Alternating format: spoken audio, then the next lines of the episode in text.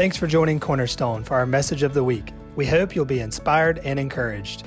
To connect with our church family and to watch our services live, download our app today by texting Sparks Will Fly as one word, app to 77977. That's Sparks Will Fly app to 77977 or by visiting us online at sparkswillfly.cc.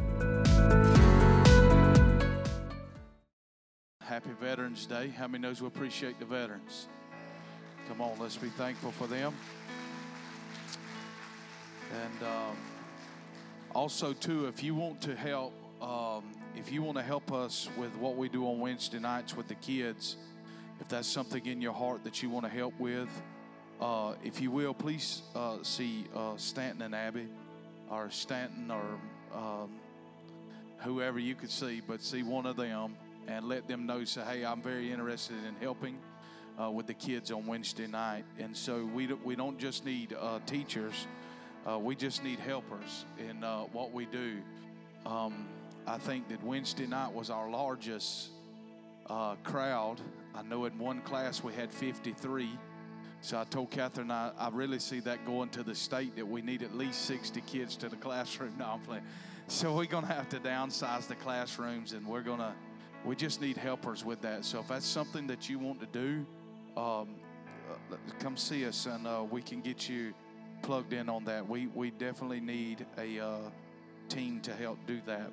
And so, um, anyhow, last night we were supposed to do the movie night in the park. And so, uh, we just uh, felt like with the weather coming in, we postponed that. It'd be kind of hard, you know, in 40 degrees out there watching watching a movie. And um, so we're going to postpone that, and we're going to get that uh, get that going. So, all right, let's go to Romans chapter 8. Romans chapter 8. Thank you, Alan Mac. I'm good. Thank you. Romans chapter 8 and grab Ephesians chapter 1.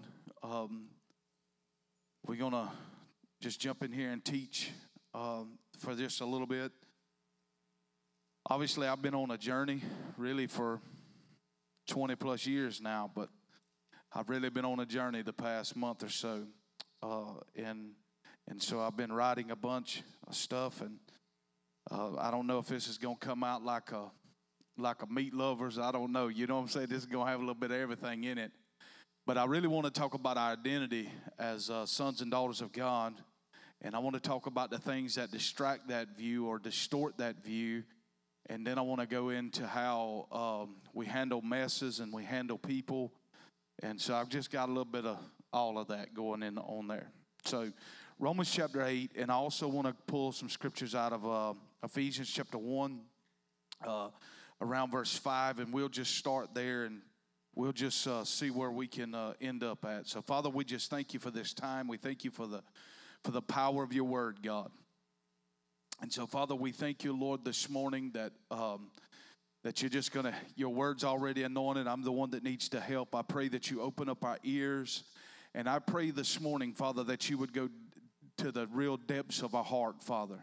Holy Spirit, we just welcome you like a light, like a just the cut of just a light on into our heart and expose the the lies and the and the false things that we have believed about you that is just simply not true.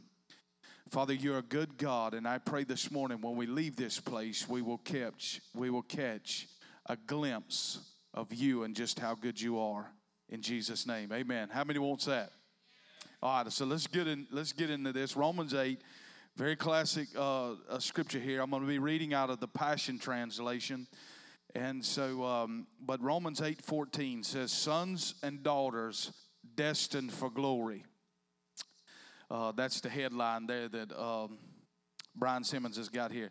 Uh, uh, verse 14, the nature, the mature, Catherine said, I got to get some readers. I definitely need some readers. I'm up here. I mean, this is looking like calligraphy, so. Uh, but I went to the eye doctor and he said I didn't need no readers, but I'm telling you, it's a little bit scrambled down there. So listen, the, the mature, not the nature, but the mature children of God are those who are moved by the impulses of their flesh. Come on now. The mature children of God are those who mo- are moved by the impulses, what? Of the Holy Spirit. Other words, we can just hear the little tender whispers of the voice of God and and and you did not receive look at this the spirit of religious duty the spirit of religious duty leading you back into the fear of never being good enough. My god i love the passion. But you have received the spirit look at this of what?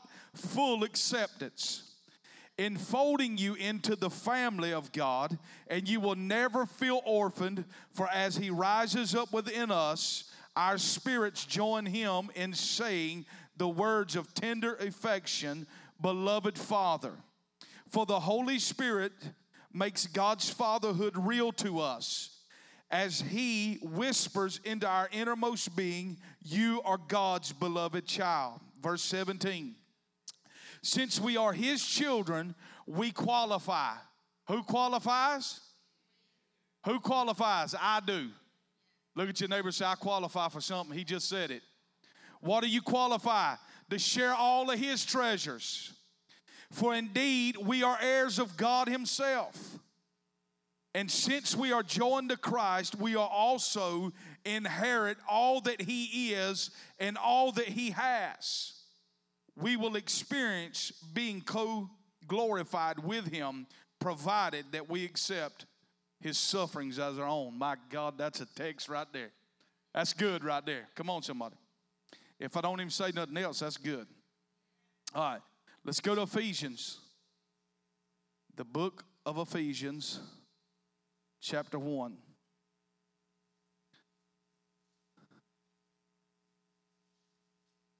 How many knows it's one thing to just read that and shout about it? It's another thing to live in that. God wants us to live in it. He wants that to be a reality every day that we measure up and that we're good enough. He wants to bring out the self sabotage and the self hatred out of our hearts, knowing that what He did on the cross was good enough and now that we measure up. Come on.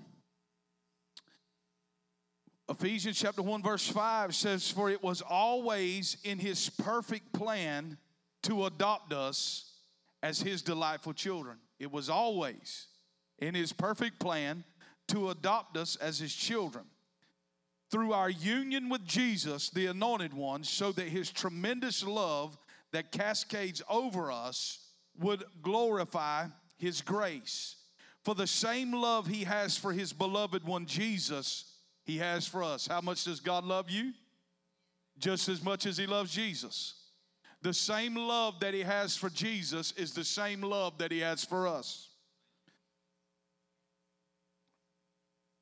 And this unfolding plan brings him great pleasure. God's excited about us. Come on, you all right? Since we are now joined to Christ, we have been given the treasures of redemption by his blood. The total, look at this, the total cancellation of our sins. Come on now. I love Boy, you can tell when you're in a Pentecostal church, people start getting nervous right here. Look at this. Hot, you all right? Listen to this. Since we are now joined to Christ, we have been given the treasures of redemption by his blood, the total cancellation of our sins, all because of the cascading riches of his grace. Look at this, this super, this, this super, uh, I can't even hardly read this. Y'all pray. Somebody pray in tongues right now. Since we are joined to Christ, we have been, we have been given the treasures and the redemption of his blood, the total cancellation of our sins, uh, all because of this cascading riches of his grace. All right. Now, listen this. I have given out now, I think about maybe, I don't know, about eight copies. I bought one this morning, David uh, brought here, and I gave it away. But I, I got a book a couple of, I don't know, maybe a month or so ago. And so somebody bought me the book. And they have been listening to a podcast, and this guy on this podcast had quoted this author a couple of times. And so they, they felt like they was to get the book. The book is by Brennan Manning. He was a, I guess, a Catholic priest. And the book is simply called uh, Trust, uh, uh, uh Ruthless Trust, Learning How to Trust the Lord. And so anyhow, I got this book and I started reading it and I just like was highlighting, I mean, all kind of stuff. First of all, he quotes like maybe, I don't know, 30 to 30 to 40 authors in the book. I mean, so he's he's very well very well uh, schooled and very well studied. And so I just begin to look at this, and then I begin to see areas in my own heart of where I really did not trust God. In his in one of his books, he writes. Um, he writes uh, called Abba's Child. He gives a story of a young boy named Ruler. And Ruler, in this, uh, the story of this young boy named Ruler, who is a, just a young peasant boy, he doesn't have much. His family's just dirt poor. And so Ruler happens to be out in the woods one day and he sees a wounded turkey. And he says, I thought, well, I'll chase that turkey and I'll catch that turkey. But then he had this other thought, well, maybe God would not allow me to get this turkey. I don't know if God would even allow me to even have this turkey. But so ruler finally says, Well, I shouldn't think that way about God. God's supposedly good, so I'll just run and see if I can catch this turkey.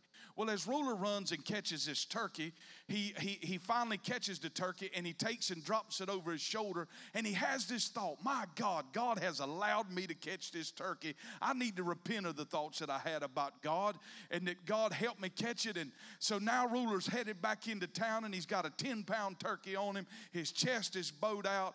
And so he gets into town and these different ones start asking ruler, Where did you get that turkey? He said, I ran it down. I ran it down in the woods woods. And finally, someone comes up to ruler and asks him, Can he hold the turkey?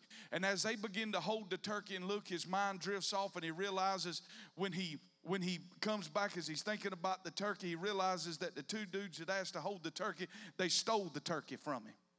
And so then he takes off on his journey home, and as he starts running home, he realizes it's getting dark. He feels like something's chasing him through the woods, and he has all these thoughts of why would God give him such a great prize and then snatch it back. But let me just say this most Christians live with that view of God. When God bestows His goodness upon us, God is, God is actually in a good mood that day. Come on, y'all. Uh, uh, God is in a good mood that day, so God has bestowed something great upon me. And what does the greatness of God do and the goodness of God does? It causes tenderness to come into your heart and gratitude towards God, so we want to draw near to God in that moment. Come on now. But what happens when troubles hit or when life happens, we begin to view our relationship with God that we must be paying for something that we've done wrong, or maybe because we've not lived or measured up to, to what we thought or what religion has told us we should measure up. God becomes at a distance. Therefore, it makes services when we gather together and we have worship services like we did this morning, it makes it a struggle for people to enter in that type of level of worship because we have this distant relationship with God. Y'all all right? All right, we don't have to cut the, cut the heat back. How many, how many cold or hot? Raise your hand. How many's hot? I pull this heat back a little bit. I'm a little bit warm too, and I got insulation on, you know. So look, listen this. Paul, this is the author that Paul Tillich defines trust as the courage. Listen this. He defines to trust the Lord in this. Trust is defined this the courage to accept acceptance. It is the courage to accept this morning. We're not, we're not trying to get God's approval of us, He's already approved of us. It's the courage to accept that I'm already accepted. Whether, I, whether I'm down here worshiping, whether I'm on a three day fast, come on, somebody, whether I'm reading my word every night, God has already accepted me. I'm fully accepted. And God's trying to get us to live from that place of full acceptance that He has already secured us. For John says, as He is, so are we in this world. When you read that verse, what how, how is Jesus today? Jesus is glorified, sitting at the right hand of the Father. So as He is, so are we. What are we? We are also glorified, seated with Christ in heavenly places. My God, that is good news. All right, now listen. So, cur- so trust is, is, is the courage to accept acceptance.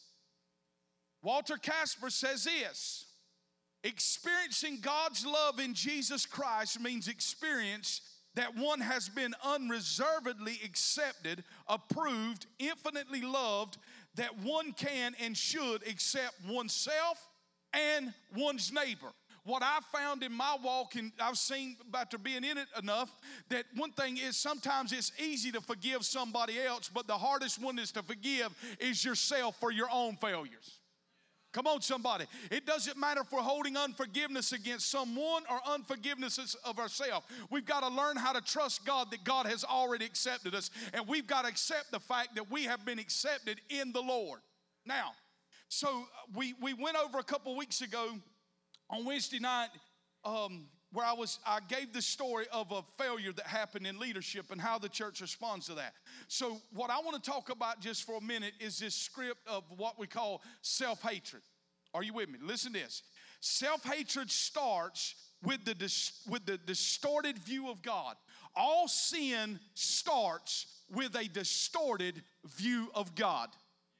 Other words, we listen, what religion has told us is if I'm if I'm gonna get it, I gotta look out for myself instead of trusting that God is looking out for me, providing for me every day. The main things that we worry about, have fear and anxiety over, is what Jesus told us we should never worry about. Come on, somebody. He says, Consider the lilies, consider the birds. They neither toil nor work, yet your heavenly Father takes good care of them. How much more to me are you than the sparrows? Come on, somebody. If God is being faithful to look after a sparrow, how much more will He be faithful to look after you? It is a simple fact of leaning into His goodness, saying, God, I matter to you. I'm important to you. You, you are taking care of every detail in my life and learning how to trust that from a place of rest.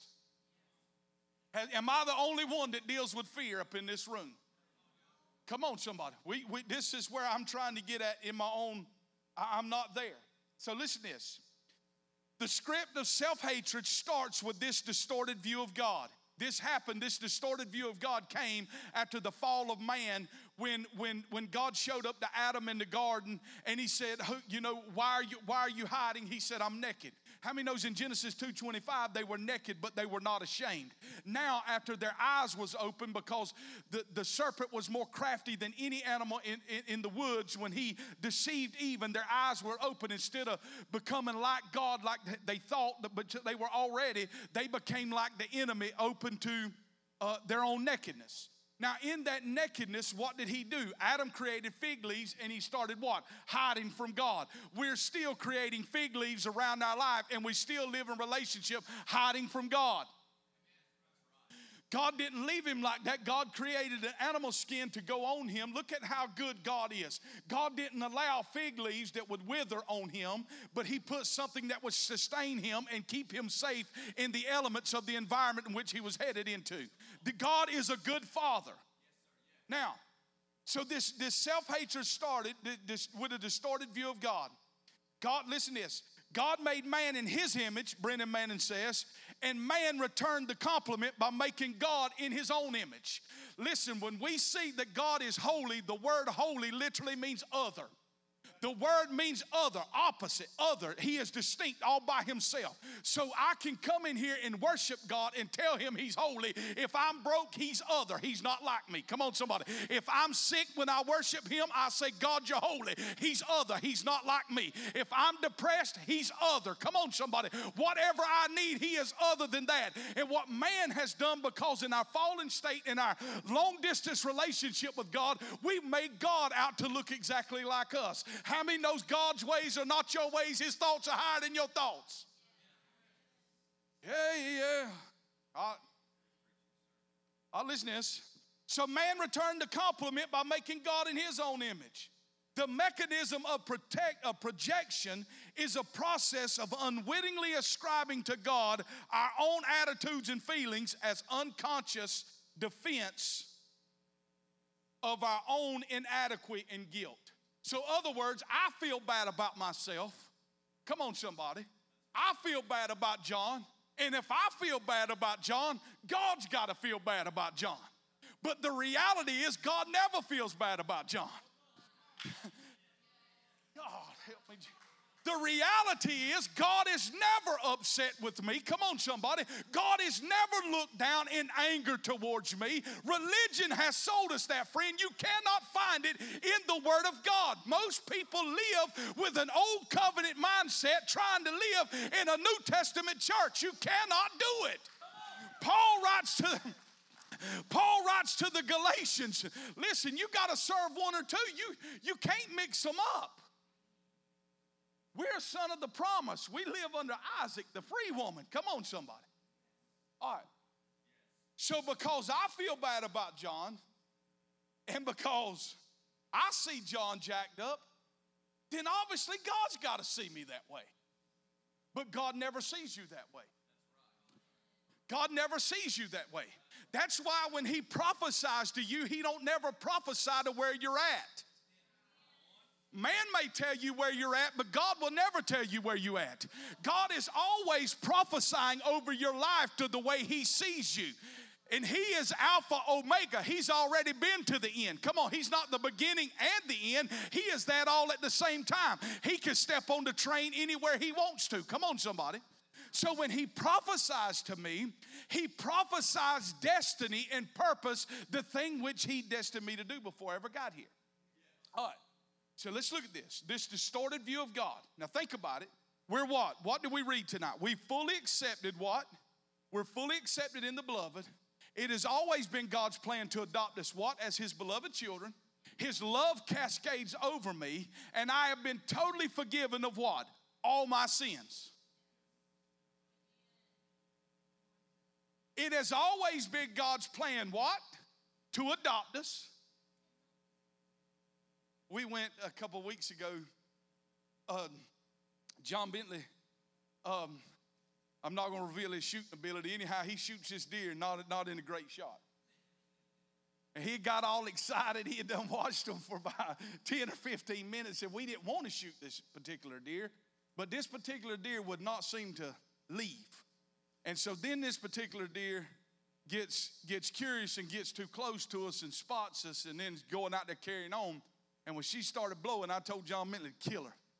Take her out. You know what I'm saying? And so he had done got worked out and he shoots and I was like, man, I don't, I don't know about that. He said, I snatched the trigger and I said, okay. So anyhow, we find some white hair and some leg muscle and all this stuff. I knew this wasn't good.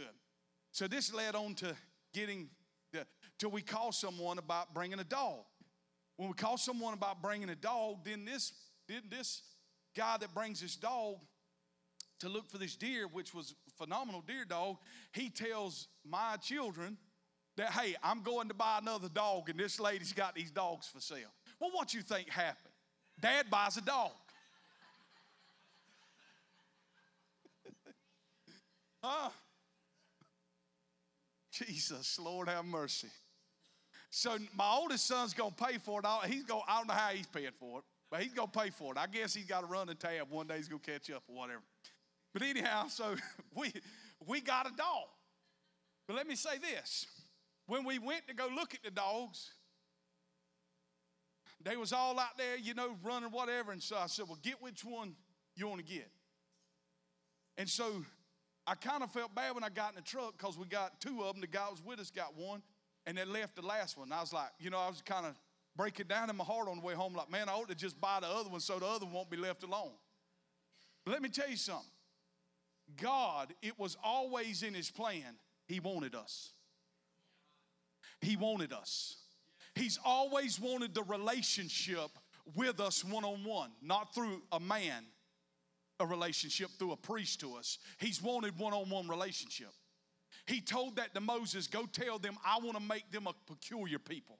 I want to make them a I want to make them a royal identity. I want to make them a nation all under themselves. Go tell them, come up this mountain and meet with me. But it was the fear when they saw the thunderings and the lightnings and the cloud of smoke on the mountain. It was the fear that kept them away from God instead of moving into God. Now, listen this the fear of God, the, the authentic fear of God, will drive you to God. The fear of punishment will drive you away from God. So think about this. The enemy is not dumb. He attacks everything what? In its infant state. So in our in our youthfulness, this is where we learn about the image of God. Now what does it say? How does all of this break down? It breaks down with what? A distorted view of God. Where do we get this distorted view of God? We get it from mom and dad, we get it from school teachers, and we definitely pick a lot of it up from preachers. You with me? All right, can I read you something? Look at your neighbor and say, I'm all right. All right. 1130. And we're not going to preach long because I'm, I'm already hungry, okay? All right. Listen to this. I want to read you this. Much of the distortion that does enter into our notion of God is introduced in each person's formative period, his youth. Listen to this. From his parent, a child learns of a God who strongly disapproves of, of disobedience. Now, let's say this. Let me just go and say this because I'm one of them. We wear as a badge of honor this in the South. Boy, if I messed up, daddy beat me down. Come on. How many men in here? Come on, me included. Boy, when I messed up, daddy beat me down. And look how I turned out. If it was good enough for me, it's going to be good enough for them. What happens in that scenario is they learn when disapproval happens, God will beat them down. Listen, discipline is not for the adult. Oh my God, I'm a lot of times let me just, I just, I'm, I can't preach from your word. I got to preach from mine. My dad would come in, and I remember my dad, my dad had a La-Z-Boy recliner. And when he got in in the afternoon, my job was to pull my, I, I love pulling my dad's boots off. But when I was cutting up, if, if the La-Z-Boy ever collapsed all in one motion, it was over with. Daddy was not whipping me because he wanted me to learn something. He was whipping me because he was aggravated at what I was doing and it made him feel better. That's why he come in there and told me these stories like it hurts me worse than it hurts you. I'm like, you get on the other end of the belt. Let's see who is hurting.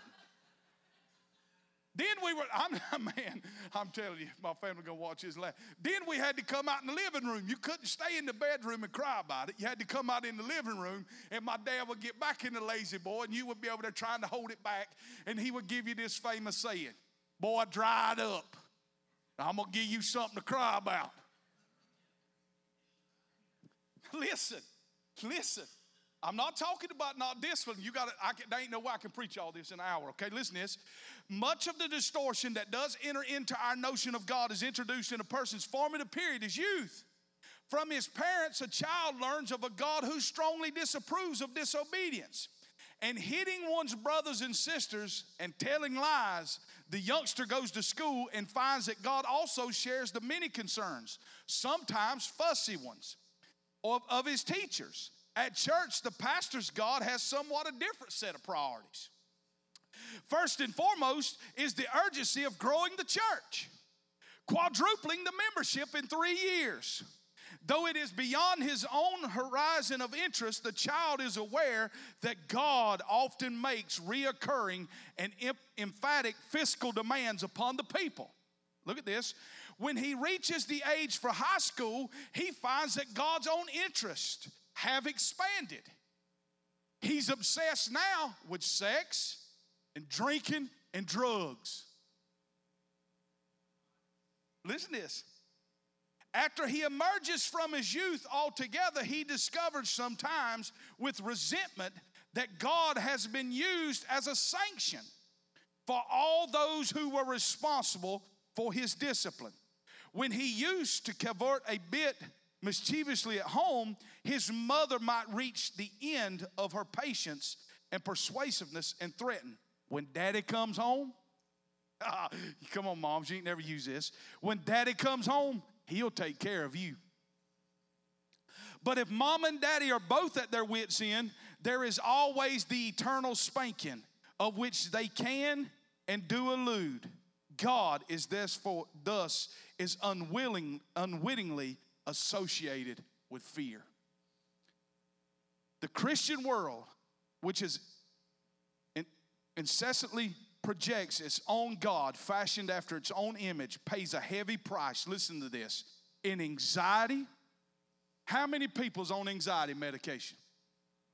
Where's this coming from? It's coming from the internal world of the heart. A heavy price in anxiety They see sin where there is no sin and a vague sense of essential guilt. Listen to this. The feelings come from within ourselves and are projected outward into the mind of God. We may find that we punish ourselves merciful, merciless for real or imagined sins. And even then, we will not forgive ourselves. I remember counseling um, a, a, a person one time, this is several years ago, but one of the things that they could not get over was they believed that they had committed the unpardonable sin, which was blaspheme the Holy Ghost.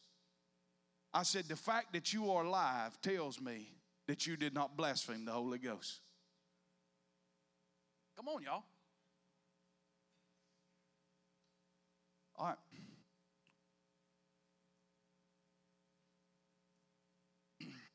We, we, for real or imagined sins, even, and even then we will not forgive ourselves. Fortunately, Christ has revealed the real God to us in unmistakably human form, exposed projections for the idolatry that it is, and given us the way to become free from it.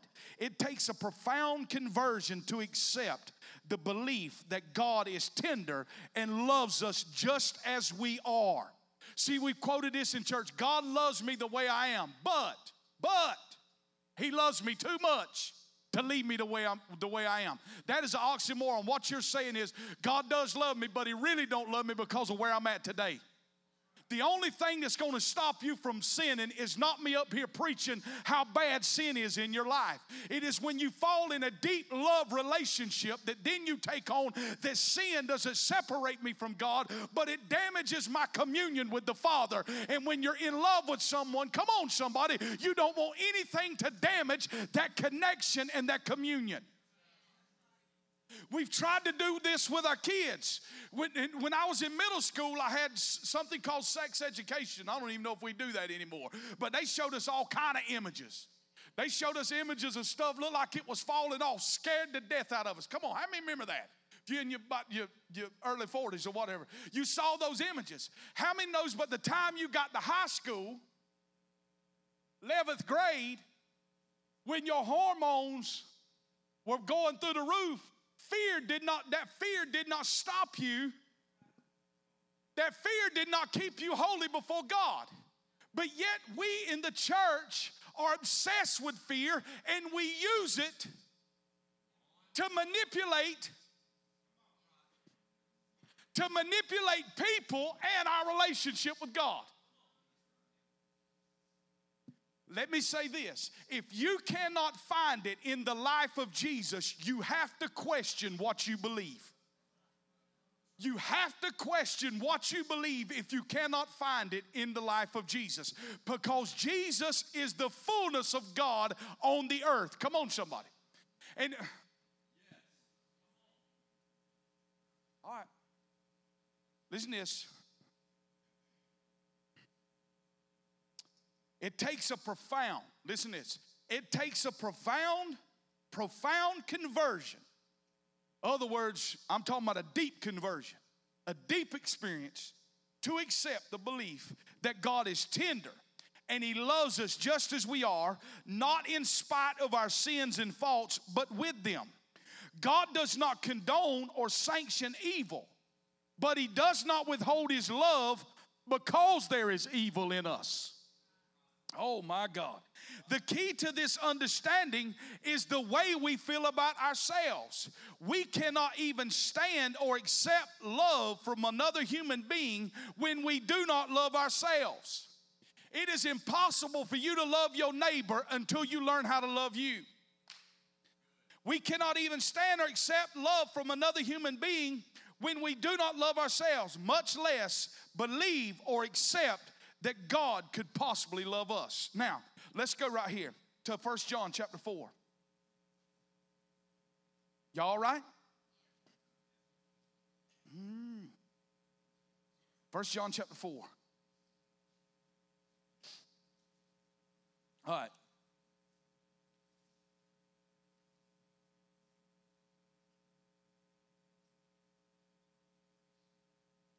First John chapter 4. I'm in verse 17. No, verse 16. God is what? Love. God's trying to love me. No, God is love. Look at this. Those who are living in love are what? Living in who? God. And God lives through them. By living in God, love has been brought to its full expression in us so that we may fiercely, look at this, fiercely, fearlessly face the day of judgment. I was raised in church every Sunday. Somebody asked this prayer in there. Pray that I'm just going to stay true to the end. Pray that I'm just going to hold on and stay true to the end. If you know, come on, y'all. Listen, help me out. Look at this. Look what it says. By living in God, love has been brought to its full expression in us so that we may what? Fearlessly face the day of judgment. Because all that Jesus now is, so are we in this world. What do we establish? Jesus what? Glorified, where's he at? Sitting at the right hand of the Father. If Jesus is at, the Bible says, so is he, so are we. What are you? Glorified, where are you sitting? At the right hand of the Father.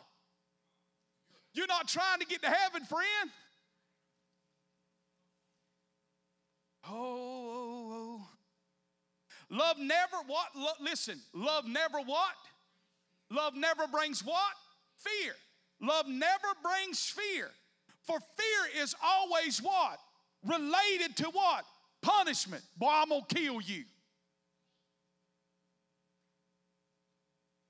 Boy, I'm going to kill you. This is why I used the post that Havilah Cunnington put up, and this is what she said Religion. I messed up. My dad is going to kill me. Where did we learn that? We learned that in the house because mama told us when daddy come home, you was getting beat down. Huh? How many was raised in a family where you messed up and you want to run straight to your dad and tell him you messed up? Dad, I made a great mistake today. Huh? Dad, I just I couldn't wait to get home to tell you that I got three F's on my report card. I couldn't wait to get home. I mean, I asked the bus driver she'd speed up so that I could get home today and tell you I got three S on my report card. What happens? Man, I'm trying to help you. I'm, I'm, try, I'm trying to help me. Because let me tell you something, what I've come to realize. I cannot control an almost six foot, almost 16 year old boy. I cannot control him. I cannot control him. And what we do, because we operate out of fear, we tend to control that which we fear, such as our kids getting bad grades. So if you get a bad grade, we beat you down. But you never change the behavior of the child. What you did was make them comply to the rules. Y'all getting anything? Come on, y'all all right with this? Which is what we do in our church environment. That's why we don't want you to cuss, smoke, drink, fornicate, because we want you to comply with the rules. Because when you don't comply to the rules, you make me look bad and the church look bad. And we're really not concerned if the person's changed or repented or had a real encounter with God. What we're really concerned about is our image before society. Oh my God. Come on. All right. So look at this. Where, where was we at? I got to finish reading this. So, as we are in this world, how are you in this world? You're glorified where you sit at the right hand of the Father. Love never brings fear, for fear is always related to punishment. But love's perfection drives the fear of punishment far from our hearts. I started to play this because I showed this, I think it was Terry the other day, that how many seen the, uh, I think it's a Reebok commercial. With, is it Terry Tate in there, whatever, the linebacker? How many seen that commercial? Where they hired him at their firm. Have you seen that commercial? Just Google this. Just go on YouTube and put Reebok commercial Terry Tate. He's one of them's got some. If you if you're holding this, some of the language might affect you on one of them. That is one of them that's clean. It's like a minute or something. So what it is, is guys playing cards.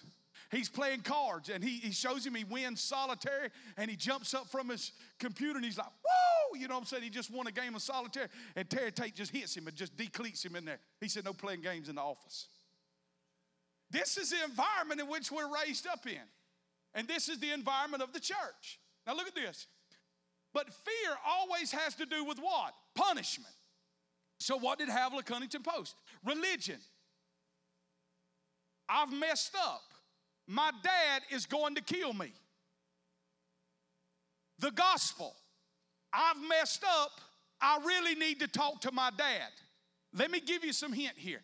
How do you get the revelation of how deep the love of God is? It is in your failure when you respond to run to God and see the way He responds to you. That's when we really get the revelation of how good God really is. All right. Now, listen to this. The punishment. I got this from Danny Silk.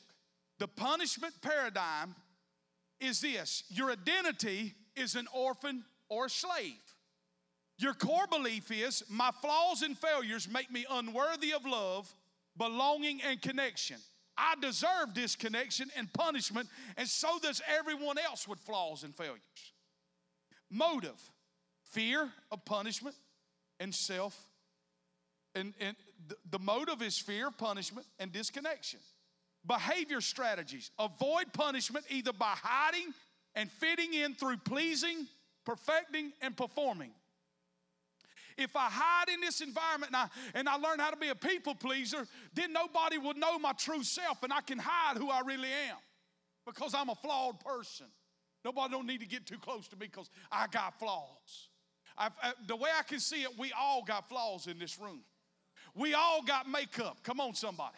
We all trying to cover up the crow's feet or the road that ain't been called up yonder. Come on, somebody.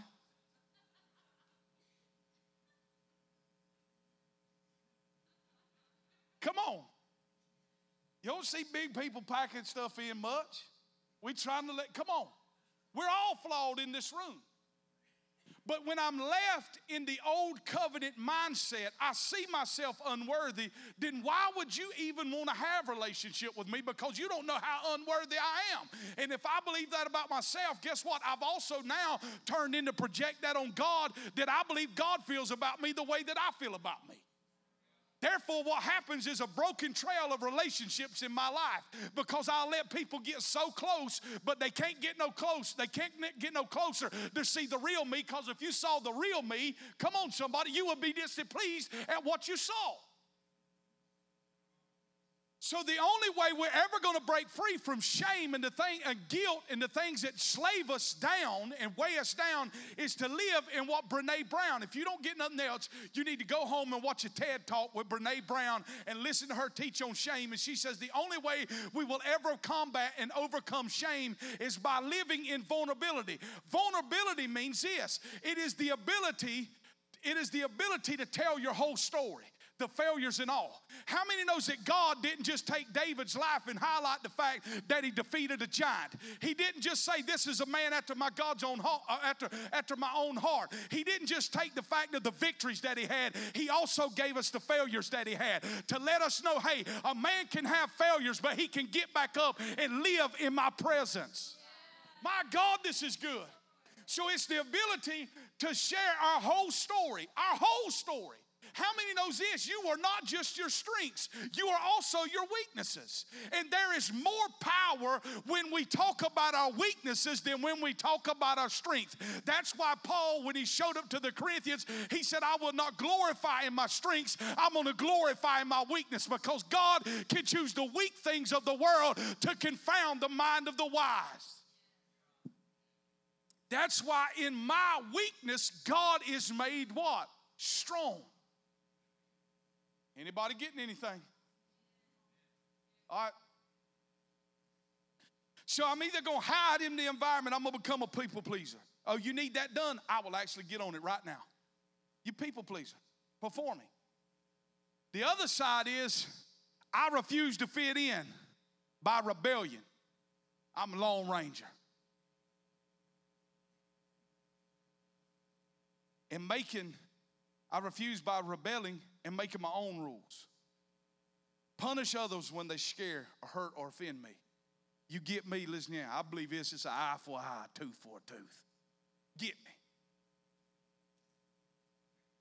Come on. You know the reason why we're not beating the devil out there and just, just taking the world by storm? Because we can't get the crosshairs off each other in the church. We got all the weapons and we cutting people's ears, all putting blades in people's back. Come on now.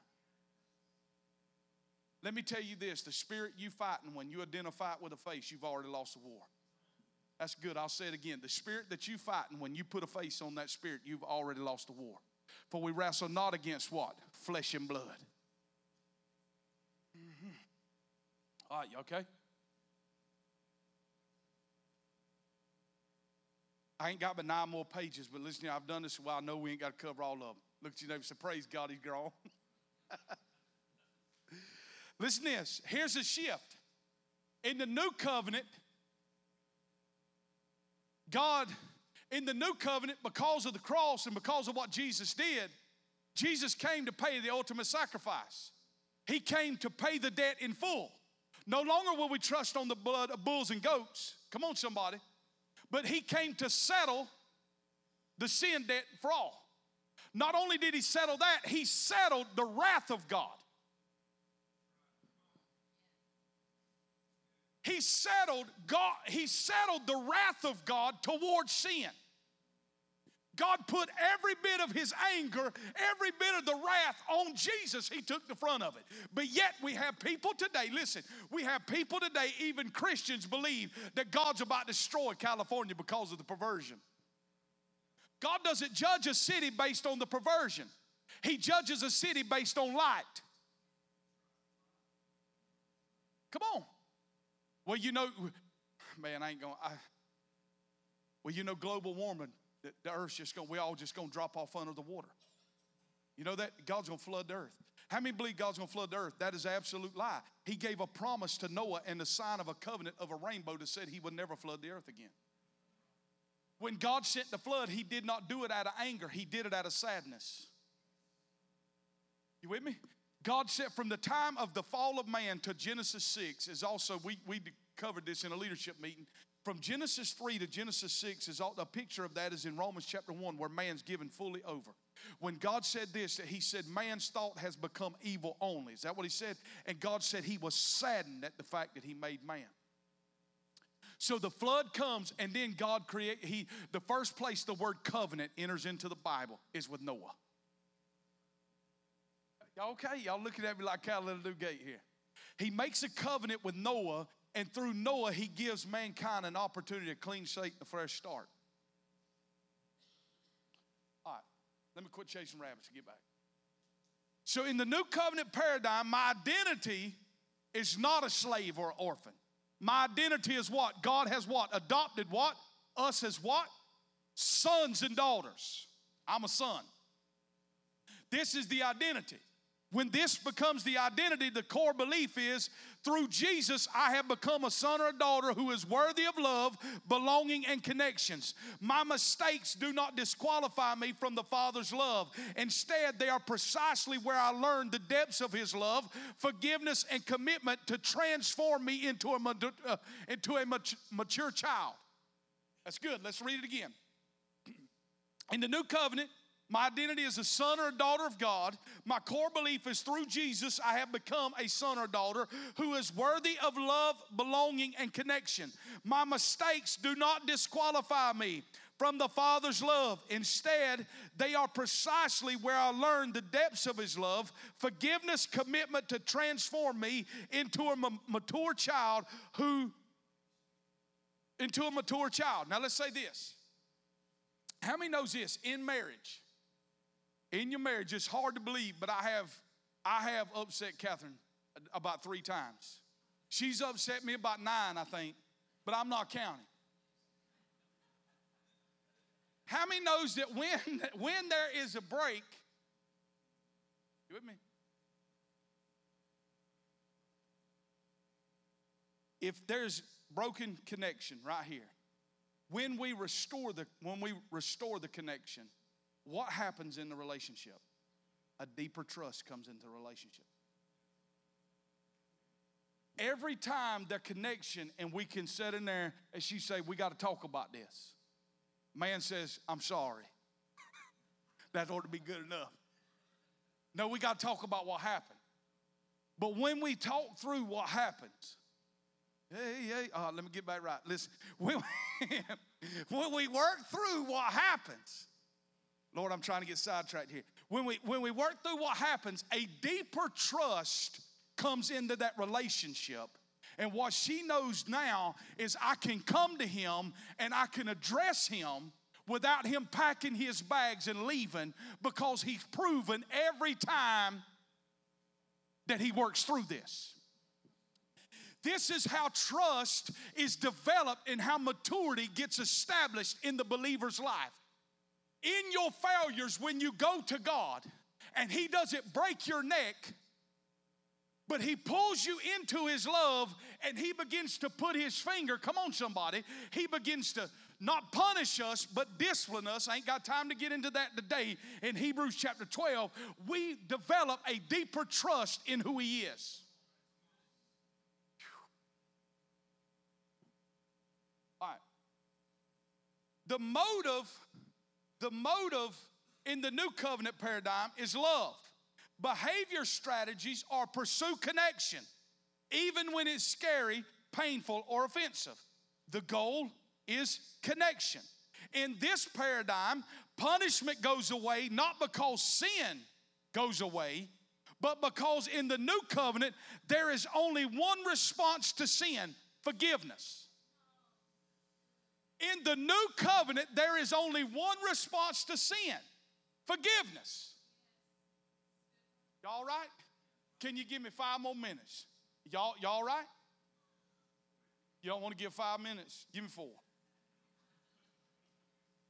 Need about four hours to lay this out. I'm not going to do it. Uh, so don't everybody get scared right now. Let me say this.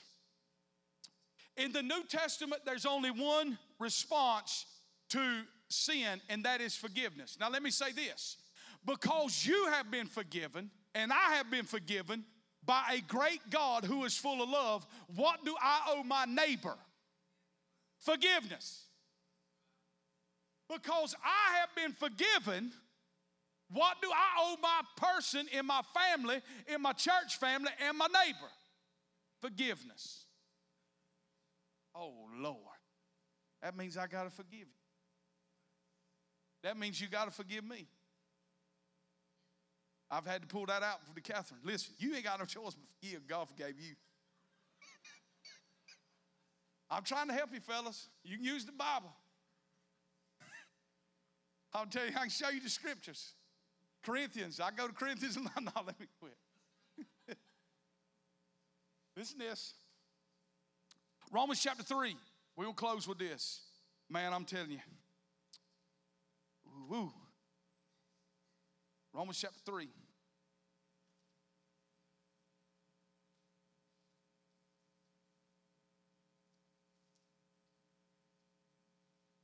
Let's look at verse 21.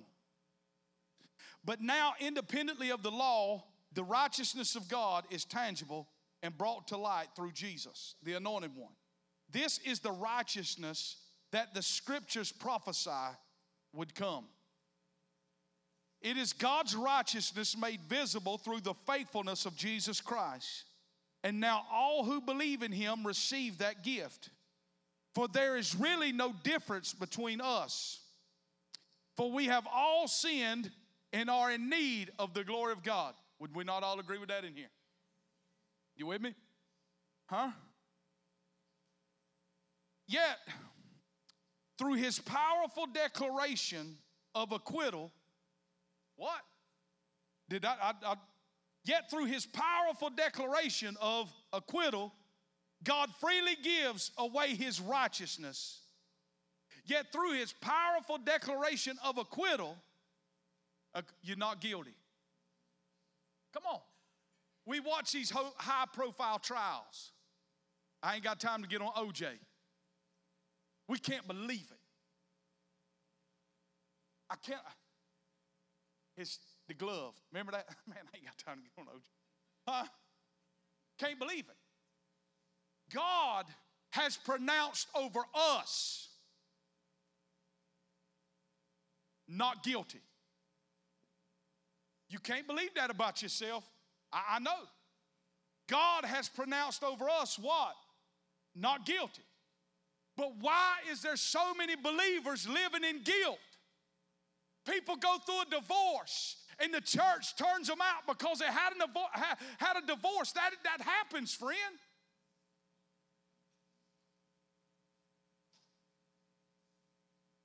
Catholic priest wants to get married, and he gets married, and he's turned over outside the fellowship of the church because he broke the church's rules.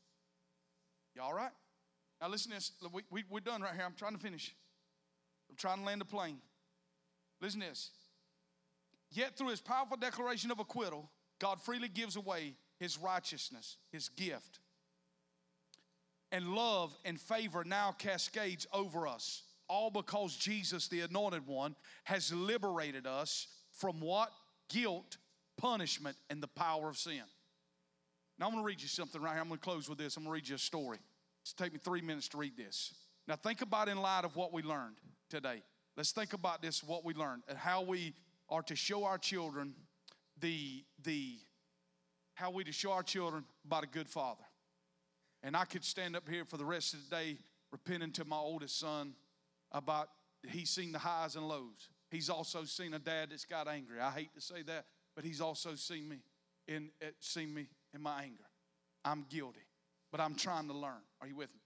So think about this. I'm just trying to tell you another way that we've tried to control our kids. And I had a dream the other night, and I shared with Stanton this. I think one of the things, I think in our wisdom as parents, we look back and see the things that we got into, and we believe there's a fear in our heart that when our children leaves our presence, they're going to do the same thing we did. But I told Stanton in a dream that I had, and God showed me in a dream, I said, We've got to start believing that there's a generation coming that can walk it out. I said, we've got to believe that there's a generation that can walk it out. We must believe the gospel in which we hold in our hands, that the power of the preaching of the gospel and the power of the righteousness on their lives, that a teenage boy and a teenage girl can go out on a date and not have sex before they come home. I ain't got about five people that really believe that in here. I said, we've got to start believing that. Come on.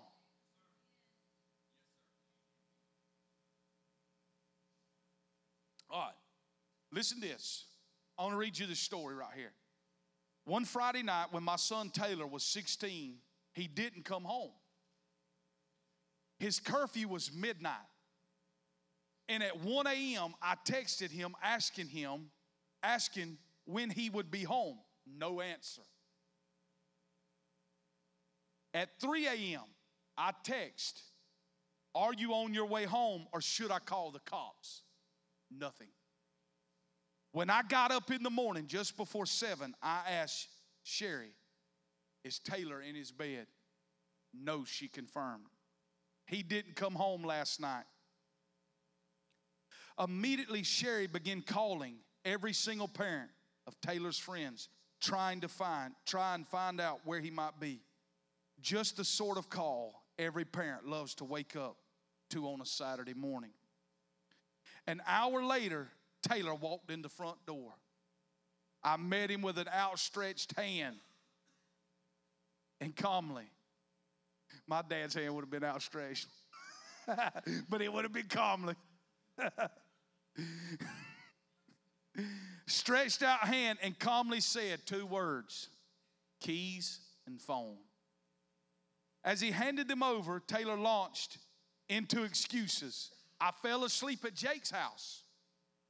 I didn't have a charger. Like a kid ain't got no phone charger. He might not have a toothbrush or deodorant, but he got a phone charger. um, I didn't have a charger, and neither does Jake. I guess they got like unlimited life on their phone. There was no way for me to call. I remained wordless looking at him until he gave up and headed for his bedroom. Five hours later, at one in the afternoon, Taylor reemerged in his underwear, looking like a refugee from a prison camp. Apparently, after sleeping all night at Jake's, he'd still been exhausted. I took one look at his face and thought, that is not the kid I want to talk to. That kid doesn't have a problem. That kid is nowhere near repenting or anything. That kid is a victim. Whew, man, I'm telling you. I remained silent, and after a while, he returned to his room. At 3 p.m., one of Taylor's friends called our landline. Seconds after Taylor picked up the phone, I watched the refugee transform back into an animated teenager. Oh, dude, I forgot. That was today. All, uh, all right, okay. Apparently, his friend had reminded him that they had had a big video game tournament planned for that night. They had even bought matching shirts for it. The tournament was supposed to begin at 7, so Taylor had four hours to try to turn his situation around. 15 minutes later, he had showered, dressed, and returned to the living room with his most charming smile, pointed at Sheri and me. Now, that's the kid I want to talk to right there, I thought. He wants something, he has hope. Hey, Dad, Taylor said, I was just wondering if we could talk. This was what I had been praying for. I led him out the back, out the back, out, out to the back patio and asked quietly, What did you want to talk about? Oh, I just wanted to say I'm sorry for not coming home last night. Okay. Why does that matter? Taylor looked stumped. I don't know. I just thought, I mean, you want me to come home at night? I was supposed to come home. Well, what are you sorry about? I'm sorry that I didn't come home. He looked confused. Tay, I guess I just don't understand what you're apologizing for. My tone was calm and quiet and curious. I'm apologizing because I didn't come home. And I'm supposed to. Why does that matter? I don't know. I just thought it did. Well, I'm really not sure what you're apologizing for. Taylor groaned with frustration. Why are you making this so hard? He says. You're the one who wanted to apologize. I'm just wondering what you're apologizing for. You can't even tell me why. So I'm not sure what we're doing out here. At this point, our conversation was interrupted by a phone call from my lawyer. I have to take this call, I told Taylor, but I'll come back. When we finally reconvened, it was 5 p.m. It was 5 p.m. and Taylor was starting to look a little desperate. Okay, Dad, I'm sorry, he began. You guys were probably worried and didn't know if I was dead or alive or anything, and that was causing a lot of stress. I'm sorry for that. Why does it matter if we're up all night worried about where you are oppressed? Why does that matter? I feel like I'm somebody in your office and you're just asking me all the questions. He burst out. I've heard that. Taylor, I don't understand why you don't understand what the problem is. I don't know I don't know what the problem is. I don't know what to say. Do you want some help with that? Taylor I paused, Yes. Okay, well, Taylor, I'll just tell you how I experienced how I experienced you. I began looking directly at him, my tone still low and gentle. I feel so disrespected and so reduced in the value of your life. It is so hurtful. I feel like when you sort through the priorities of things that you're going to take care of, I'm down there around 20 and I don't understand how that happened. I don't know how mom and I fell to 20 on your priority list, but last night was an example of that. It seems like you're going to take care of 20 things before you take care of me and mom. You feel like that? Taylor asked, eyes wide. Yeah, I feel like that. Last night was a glaring example of the value and priority of our, of our relationship to you. He shook his head. Well, that's not true. You and mom are the most important people in my life. Last night was not an example of that. I repeated. Well, I'm sorry about that, he said sincerely. I'm sorry for being disrespectful, and, th- and that will never happen again. I looked at him with a help with a hopeful smile. That's really all I need to hear. Do you want your phone and keys? An hour later, Taylor took off to his video game tournament, and he never stayed out all night again. Listen this. What happened in this story? First, I'll point out what didn't happen punishment. I didn't take Taylor's keys and phone to pay him back for scaring and hurting Sheri and me. It didn't, I did it to create leverage by introducing a consequence for his poor choice. I wanted to remind him of the value and importance of his relationship with us. So I attracted his attention by hanging on something he cared about, which happened to be direct benefits of having us as parents. until he was willing to push through the tension and pain, find the problem, take personal responsibility, and ask for forgiveness. Listen to this. Through punishment, the person never takes personal responsibility. They're just trying to comply with your rules. I've seen this with leader after leader after leader. We've put them in a penalty box because they had a failure, and after six months of penalty box, we told them we're going to counsel them. They never take responsibility of what they do. 99% of people will go into the victim mode. When you live like a victim, you are powerless to change your situation. Jesus did not die to make you a victim, He died to make you a victor. When a kid takes responsibility for what they've done, they own up to it. Another thing, punishment puts you as opponents, not as equals. Punishment puts me against you. Come on, are, y'all right with this? Which is therefore why we see God is against us. Discipline puts us as equals. Parent come up to me and says, You know what? I tear his end up four times a day. I don't know why he won't change. You might want to change something what you're doing. Maybe tearing his end up ain't getting through. Well, it, let me tell you this. This is the way my dad said, Well, you ain't tore it up right. huh? You know, I didn't live the life like some claim they lived. You know, said that their parents gave them time out. You know, time out was how long he was knocked out by his father. But I'm telling you this, friend, we got one shot with our children to show them what God's really like. I remember listening to a story. I'm done. We're closing right here and we're going to eat. But it, I was listening. This was this was probably six, maybe six years ago. I was listening to a message by Bill Johnson. And he said that there's two times gifts are given, real big gifts are given at his house. One is on his birthday, and the other one is at Christmas. Except at Bill's birthday, Bill doesn't just get the gifts, everyone in his family gets a gift. And he said he could hear his grandchildren in there on the couch. And said one of the grandkids said, What are you asking Papa for his birthday? And he said this we got one opportunity to model what the Father's heart really looks like.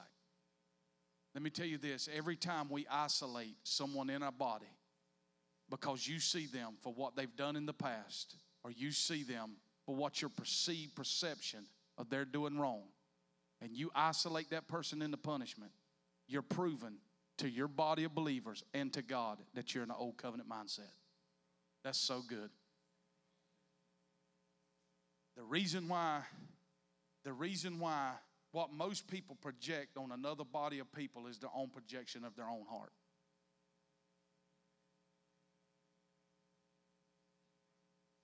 So maybe when we get back into this, we're going to go and we're going to talk about where, where the disciples wanted to punish Samaria because they didn't receive Jesus and they was going to call fire down on it. You with me? And Jesus said, Hey, you don't know what manner of spirit you're of. Go to Romans 8, they, it'll show you there's two places, there's two spirits you can be of. One is the spirit of adoption settled into sonship, the other one is the spirit of slavery under fear. And when we operate out of fear, out of our heart, that is not the Spirit of God, nor is that the Holy Spirit showing you that. You with me?